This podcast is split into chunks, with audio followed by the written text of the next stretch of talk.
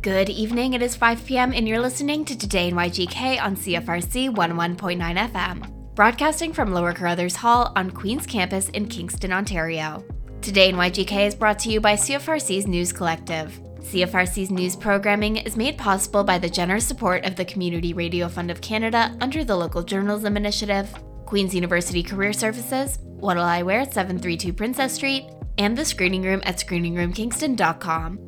Today's episode features two special segments regarding the upcoming Queen's AMS elections, including the voting for the rector elections and the referendum, which opens tomorrow, and the delayed 2024 AMS executive election. To start us off, I'm throwing it to Dinah Jansen sitting down with Calder Bryson, Chief Electoral Officer for the AMS.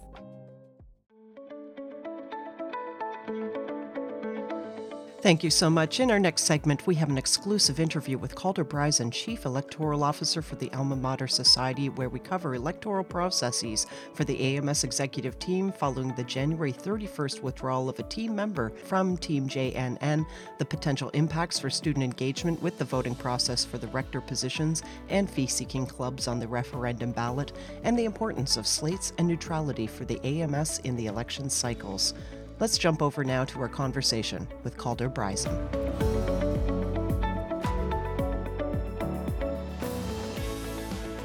So things are developing quite quickly over at the AMS for the elections team. We do appreciate your time. Uh, could you d- introduce yourself and tell us about your role within the AMS elections team? Yes, absolutely. So my name is Calder, and I hold the title of Chief Electoral Officer Last year, I also worked in elections as a logistics and finance deputy. So this is a little bit of a step up for me, taking on a bit more responsibility. Um, as chief electoral officer, I essentially handle all things elections around Queen's campus. And this not only pertains to specifically like campus-wide elections, but I also manage the faculty faculty society ballots. So if you've ever voted for anything within your faculty, I was arranging that. And then it's just a lot of logistical coordination, liaising with different individuals, preparing ballots, working on marketing strategies, trying to encourage students to get out and vote so we can see that nice high voter turnout. But yeah, it's kind of a little bit about what I do. This year, a little bit different. We've got a nice big ballot coming up. We've got, well, we should have had the executive on the ballot as well as the rector and all the student fees. So it's a busy time for us for sure. Thank you so much. And again, we do appreciate uh, your time during this extraordinary and very busy time for you and your team members. So, uh, over the last couple of days, Calder, we understand there has been a withdrawal of a member from Team JNN, the only team this year running for uh, AMS executive. Can you explain for our AMS student listeners what this means for the remaining Team JNN members and their campaign? Yes. So a few days ago, I believe Wednesday now, um, Nico reached out to myself and to the Secretariat, Alicia, and he expressed that he would no longer be able to run in the election and cited personal differences among him and his team members. Um, obviously, he's allowed to do this. So we just kind of reached out. We said, thank you for letting us know. And then we booked meetings for the next morning with one meeting with um, Jason and Noah, and the second with Nico. Unfortunately, because teams are ratified as a slate as a group of three, when one member drops out, the whole team is forced to withdraw from the election.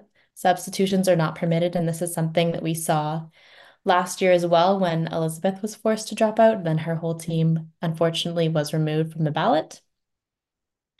So, yesterday morning during our meetings, we essentially confirmed with Jason and Noah that they understood they could no longer run for executive.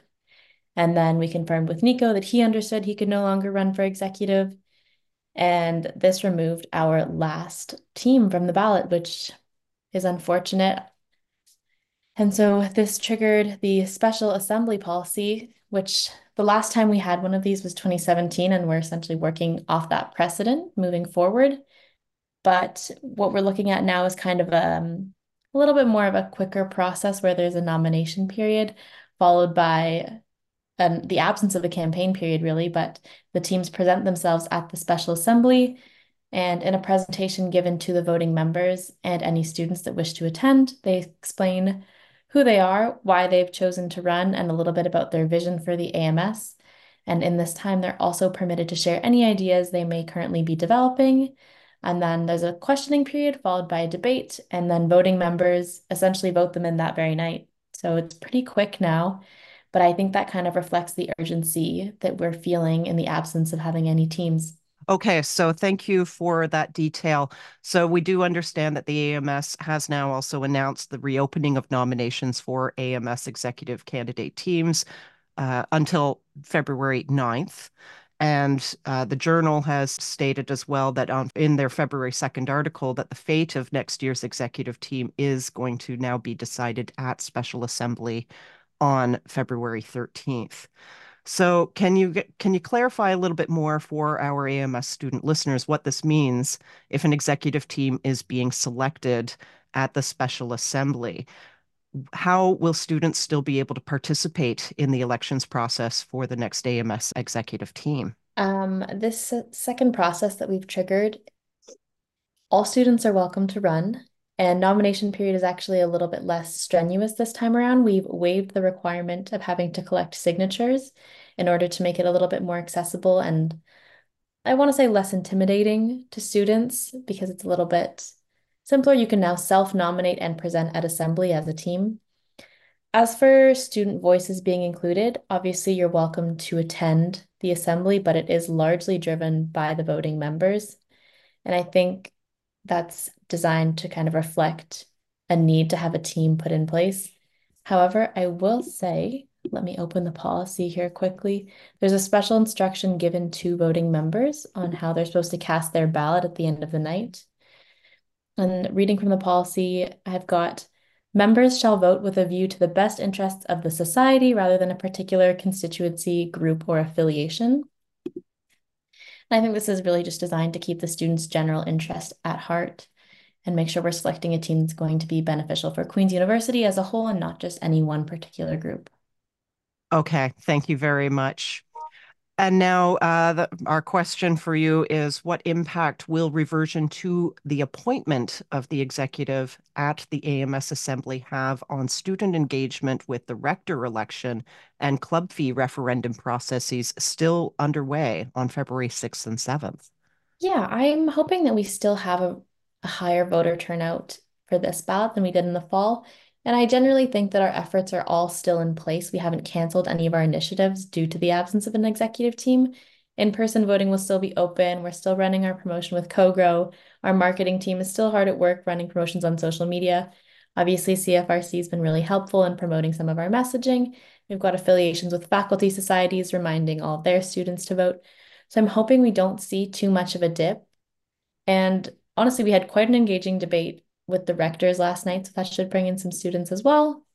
I'm hoping we don't see too much blowback from the absence of an executive team. And honestly, you know, it could have the reverse effect. That would be the hope. Possibly something dramatic during the election will get students' attention and bring them to the polls on February 6th and 7th. Okay, thank you.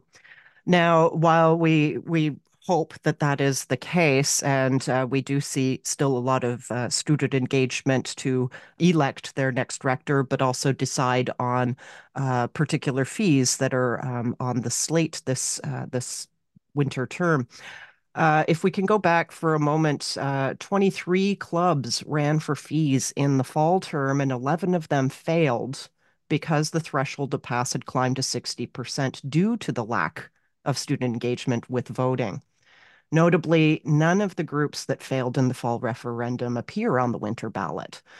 Uh, if students do not engage with the voting process on February 6th and 7th in the referenda, what recourse do fee seeking clubs on the referendum ballot?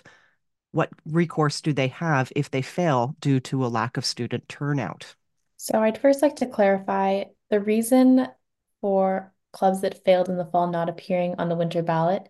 There is a policy which states that no club may appear in the no club that fails may appear in the subsequent election. So they do have to take a pause. So the earliest opportunity a club that failed in the fall election would have would be the subsequent fall election. So that's why none of them are on this winter ballot. Um, but yeah, no, you're definitely correct. The sliding scale does make it a little bit more difficult for the clubs. However, I will see I've seen a lot more club engagement this election than I felt than I feel like I saw in the fall. I think clubs have done a much better job posting on social media, boothing in Queen Center, and making use of all of the resources available to them. Their earliest possible opportunity will be the following winter ballot, so that would be um, February 2025. Unfortunately, that's just the way our policy is. I mean, it's a big issue for us, obviously, and it does put a little bit more onus on the clubs and it makes it more difficult for them. However, at the end of the day, you know, 100% yes vote would still be 100% if you know what I mean. If students really believe in a fee, then there will be a high yes turnout. And if students don't believe in a fee and we're getting closer to that 50 or 60% yes, then possibly that does reflect that the fee is just not as appealing to students on campus. And I think students are being a little bit more cautious, especially right now um, with cost of living increases and money being an issue for a lot of individuals. I think people are being cautious with how they allocate their funds. And so clubs really do have to work to prove that they deserve that student money. And unfortunately, clubs that don't engage and low voter turnout work harmoniously and clubs lose their fees. Okay, thank you very much for that. Now, if we can go back, Calder, to uh, the February 2023 AMS elections, which you did mention earlier on, when Elizabeth McHargue uh, withdrew from Team ERA following the release of an image of her engaged in harmful behavior with a racist caption at the AMS executive debate last February. The remaining Team ERA members, Ryan Chen and Alicia Parker, agreed McHargue should not be on their ballot, but also learned they were unable to run as a slate of two. This is now the second year in a row where slates have been disqualified following the withdrawal of one of the slate members. Why can't teams run as slates of two? I think a large part of the reason that the slate is set as three is that because the portfolios of the president and the vice president are enormous. It's a three person job at minimum for sure. And I think that it does require a lot of collaboration. And so you want to have that chemistry between the three people going into it. And as you see here with Jason, Noah, and Nico, like when you're missing that understanding and when you've got differing perspectives, it can lead to issues. And so if you're running as a slate of two and then getting assigned another individual, there is that possibility that the chemistry and the teamwork that's required in order to have a successful term as AMS executive is absent, and then that can result in some really harmful outcomes to students because things will be missed, and we may not just like there may just be an absence of collaboration leading to gaps in services, and that's not what we'd want at all, which is why the team requirement is in place. We're looking for groups that come together and that have a collective vision and that are all unified and working towards a goal.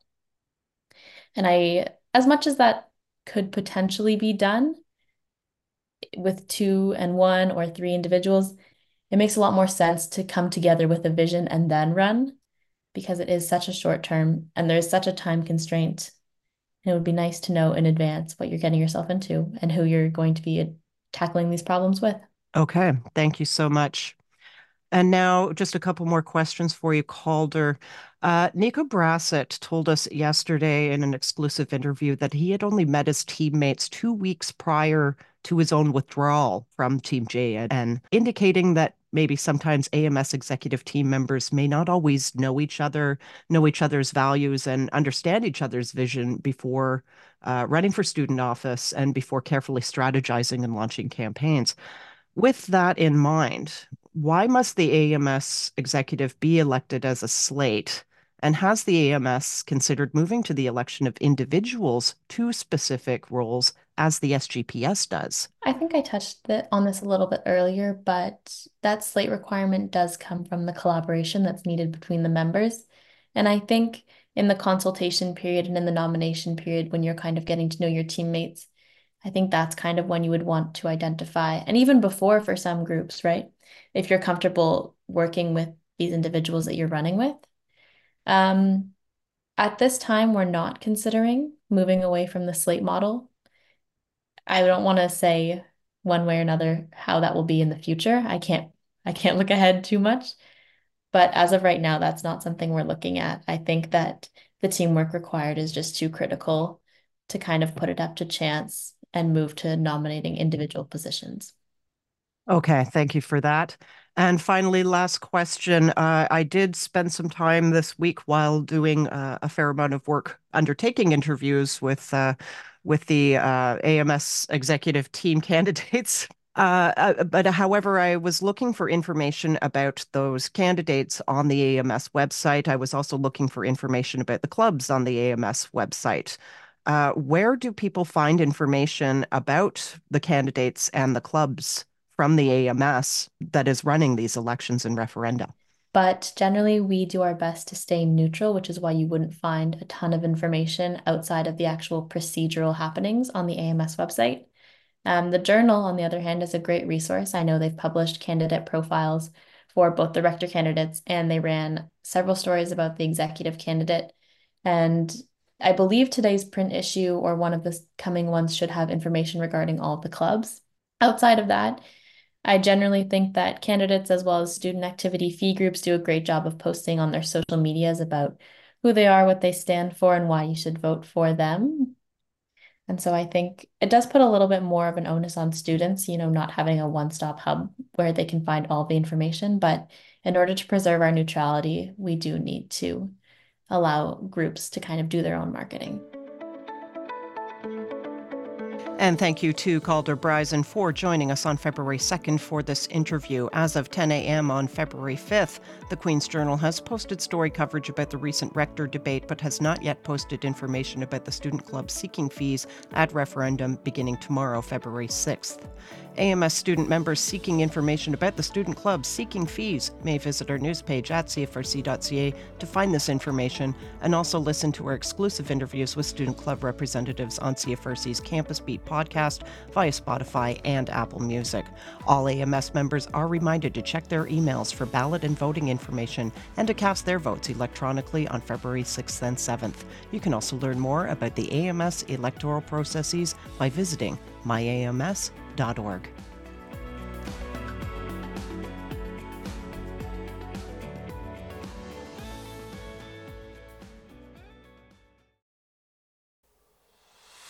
Good evening, everyone. My name is Zayton Vergara, and stay tuned tonight at 5:30 for your CFRC Sports Rundown. We'll be taking a look all about your Queens Golden Gaels, especially the men's hockey team, in light of the Carr Harris Cup coming up. In case you don't know what the Carr Harris Cup is, it is the oldest hockey rivalry in the world, taking place between your Queens Golden Gaels as well as the RMC Paladins. It's always been a fun matchup. It takes place at the Leon Center Thursday at 7 o'clock Eastern Standard Time. You can get your tickets online. Students, you can go over to gogaelsgo.com or head over to the Arc. There's a limited number of free tickets with just a few remaining, so get there as soon as you can. Otherwise, it's going to be $5 per ticket. And of course, for everyone else, you can get tickets for $15 or four of them for 45 So go on over to gogaelsgo.com and get your tickets before it's too late. And if you can't make it to the action, tune in live here on CFRC. I'll be joined by the one and only Jordan Dax. And the pregame show will be starting extra early at 6 o'clock, as we'll have facts with Dax is the perfect way to lead into the entire historic game and a very historic rivalry. Refocusing on some other sports, we have a breakdown on the women's basketball team as they had their shoot for the cure game and closed out an undefeated weekend with a win over the Waterloo Warriors 67 to 42. With men's basketball, we had a 65 to 106 victory against the Waterloo Warriors as well, and they have scored 100 plus points in eight consecutive wins. Bouncing back over to hockey, the Kingston Frontenacs hosted the Peterborough Petes, and they had a very much needed 4 2 win as they are able to re snag a couple of points and get themselves back on track. And we'll have a really big breakdown, and hopefully Jordan Dax will be able to join us tonight for a great Frontenacs breakdown. But all this and more at 5:30. I'll see you then. Now we're to Erika Singh with your campus news update.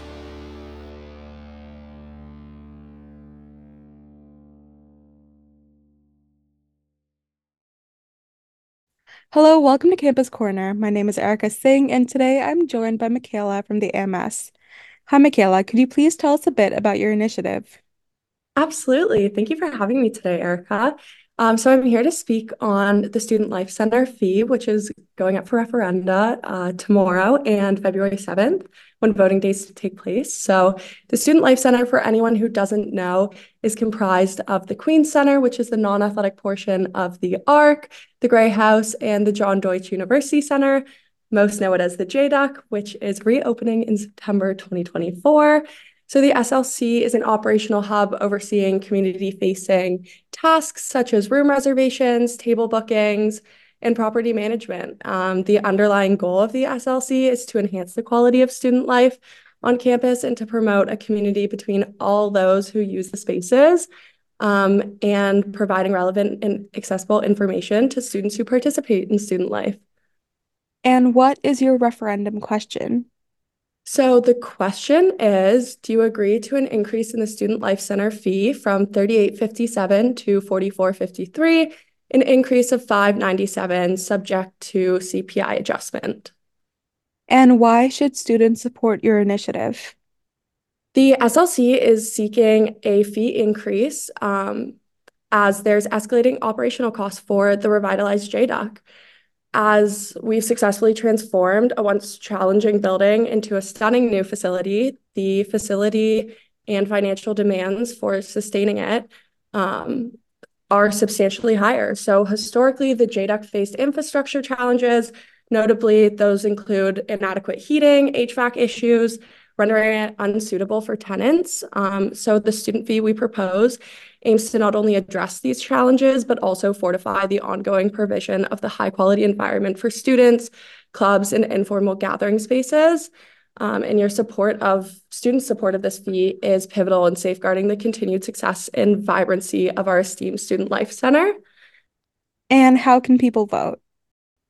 So you can either vote online or in person. There's going to be six stations among uh, campus where you'll see AMS employees um, who will not only have giveaway prizes for voting, uh, such as stickers and stress balls and keychains, but uh, you'll also be entered to um, win a giveaway potentially of AirPods, uh, a Dyson Airwrap, or a new Xbox. So there's so many ways to vote. You can also find it through the AMS um, Instagram. It will be in the link tree and then through your Queen's University email.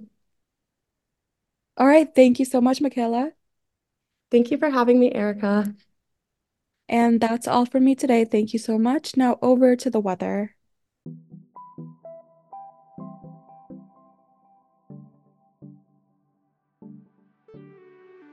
For your weather report this evening, we're expecting clear skies with winds up to 15 kilometers per hour. We have a low of minus 9, wind chill near minus 13. For tomorrow, Tuesday, the 6th of February, we're expecting sunny skies with winds up to 15 kilometers per hour and a high of 0. Wind chill will be around minus 12 in the morning, and we have a UV index of 2 or low. For tomorrow night, we're expecting still clear skies with a low of minus 9. Next up is your CFRC weekly traffic report.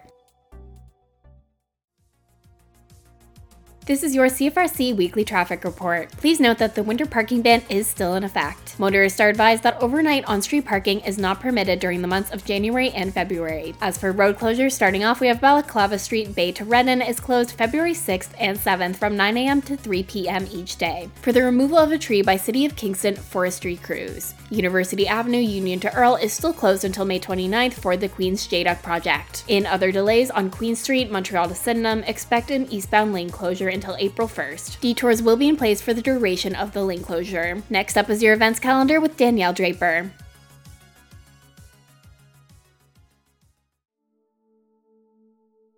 And now it's time for the CFRC Community Concert and Events calendar for February 5th to 11th. Have an event you'd like covered on our website and news programming? Contact us via cfrc.ca today. On February 5th, registration for summer classes opens on SOLUS for Queen's students. Moving on to February 6th, the TET Center for Teaching and Learning will be hosting an active learning strategies workshop at Mac-Corry Hall in room D202 from 11:30 a.m. to 12:30 p.m. Explore the principles of active learning, troubleshoot ways of adapting instructional strategies, and learn to overcome the architectural limitations of a variety of classroom contexts. To register for free, visit reg.learningstream.com. On February 7th, Reel Out Queer Film Festival continues at the Screening Room. To view screening times and purchase tickets, visit screeningroomkingston.com. The last day for the festival is February 10th. Also on February 7th is an open stage drag show at the Grad Club. This event is open to first time or returning performers who want to get out there and show their stuff. No experience necessary. Cover is $5 at the door, cash only. The History Summer Job Fair will be held at Mitchell Hall on February 7th from 5:30 to 6:30 p.m. This job fair will bring together a variety of local organizations offering a wide range of summer job opportunities for students interested in local history and Kingston's heritage. No need to register. On February 8th, the Art History and Fine Arts DSCs will be presenting the 2024 Arts Gala at Union Gallery from 6 to 10 p.m. Tickets are $15 and only available to students in art history or fine arts. For more information and to purchase tickets, head to theassesstore.com. February 9th and 10th is the 5th annual Queen's Conference on Indigenous Reconciliation, focusing on reconciliation in business and law. To see the locations of the events and a detailed itinerary, purchase tickets at eventbrite.com. The Queen's University Department of Art History and Art Conservation's Graduate Visual Culture Association will be hosting the 23rd Annual Context and Meaning Graduate Student Conference from February 9th to February 10th. This year's conference seeks to facilitate discussions regarding how time is experienced and constructed, how we view the past through a contemporary lens, and how artworks, images, and other objects of visual culture mediate history. The conference will take place at Agnes Etherington Arts Center on February 9th and over Zoom on February 10th. To register for free, visit www.gvca.ca. On February 10th, head over to the rehearsal hall at the Tett Center for Creativity and Learning for their one day pottery odds, ends, and imperfections sale. The sale takes place from 10 a.m. to 3 p.m. Also on the 10th is the 15th annual Valentine's Slow Dance taking place at the Grad Club from 8 p.m. to 12 a.m. Formal dress is encouraged but not necessary. Tickets are $25 and can be purchased at eventbrite.com. This event is 19 plus. Part of Union Gallery's annual fundraiser, Side by Side, is its live ticketed event taking place on Zoom February 10th at 7 p.m. All ticket holders claim an artwork, but the order in which they select is left up to chance. All funds raised directly support Union Gallery's not for profit mission and programming. Purchase tickets at www.zeffy.com. And lastly, on February 11th, head to YGK Combative from 1 to 2 p.m. for Women's Intro to Brazilian Jiu Jitsu. Brazilian Jiu Jitsu is a form of submission grappling that incorporates aspects of Japanese Jiu Jitsu, Judo, and wrestling. To register for free, visit ygkcombativesgroup.com. And moving into our concerts for the week, on February 5th, there are no concerts scheduled. On February 6th, Tom Savage will be hosting an afternoon happy hour jam at the RCHA Club. This is an open mic jam with Tom Savage and friends where everyone is welcome. The event is free and runs from 4 to 7 p.m. On February 7th, head over to the Musiikki Cafe and Whiskey Bar at 8 p.m. to see Frank Ryan perform. This event is pay what you want by donation to the musicians. You must be 19 plus to attend. On February 8th, Spencer Evans and the Goat Steppers will be performing at the RCHA Club from 7 to 10 p.m. for free. Also on the 8th, head to the Royal Tavern for free karaoke at 8 p.m. You must be 19 plus to attend. Moving on to February 9th, Excuses Excuses will be performing with support from Melancholy Caravan and the Petras at the Mansion. The show starts at 8 p.m. and you must be 19 plus to attend. Tickets are $15 and can be purchased at themansion.rocks. Craig Cardiff, a singer songwriter known throughout Canada, will be performing at Musiikki Cafe on February 9th at 6 p.m. Tickets are $28.25 and can be purchased at Eventbrite. Doors open at 5 p.m. On February 10th, Brother Elsie and guests will be performing at the Broom Factory from 7:30 to 10 p.m. This is an all ages event. Tickets are $20 and can be purchased at ticketscene.ca. Also on the 10th, Doug Vanderhorden will be performing at the Embassy Live Music Cafe from 7 to 9:30 p.m. Cover is $10 and doors open at 7. This is an all ages event. Over at the Mansion, indie band Rexford Drive will be performing with support from the Backsteps and Skeleton Park Radio on February 10th from 8:30 to 11:30 p.m. Tickets are just $10 and may be purchased at Linktree slash Rexford Drive. You must be 19 plus to attend. And lastly, on February 11th, head over to the Toucan at 11:30 p.m. for a free 19 plus karaoke event. This has been Danielle with your event and concerts calendar for February 5th to 11th. Wishing you all a great week.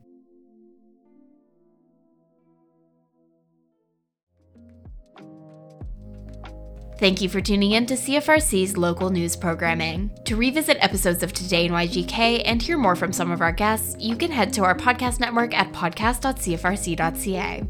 Today in YGK is brought to you by the generous support of the Community Radio Fund of Canada under the Local Journalism Initiative, Queen's University Career Services, What'll I Wear at 732 Princess Street, and the screening room at screeningroomkingston.com. Be sure to stay tuned for more CFRC programming coming up next. What'll I Wear offers the best in vintage, funky, one of a kind treasures, clothing, accessories, and a fabulous selection of jewels, vintage and new. Find the cutest purse, the most dashing of hats and sunglasses, everything to complete your individual look. What'll I Wear has it all. They can dress you from top to bottom. Find your new fashion fave at What'll I Wear at 732 Princess Street in Kingston. Visit their new location and follow them on Facebook to keep up to date with what's in store at What'll I Wear.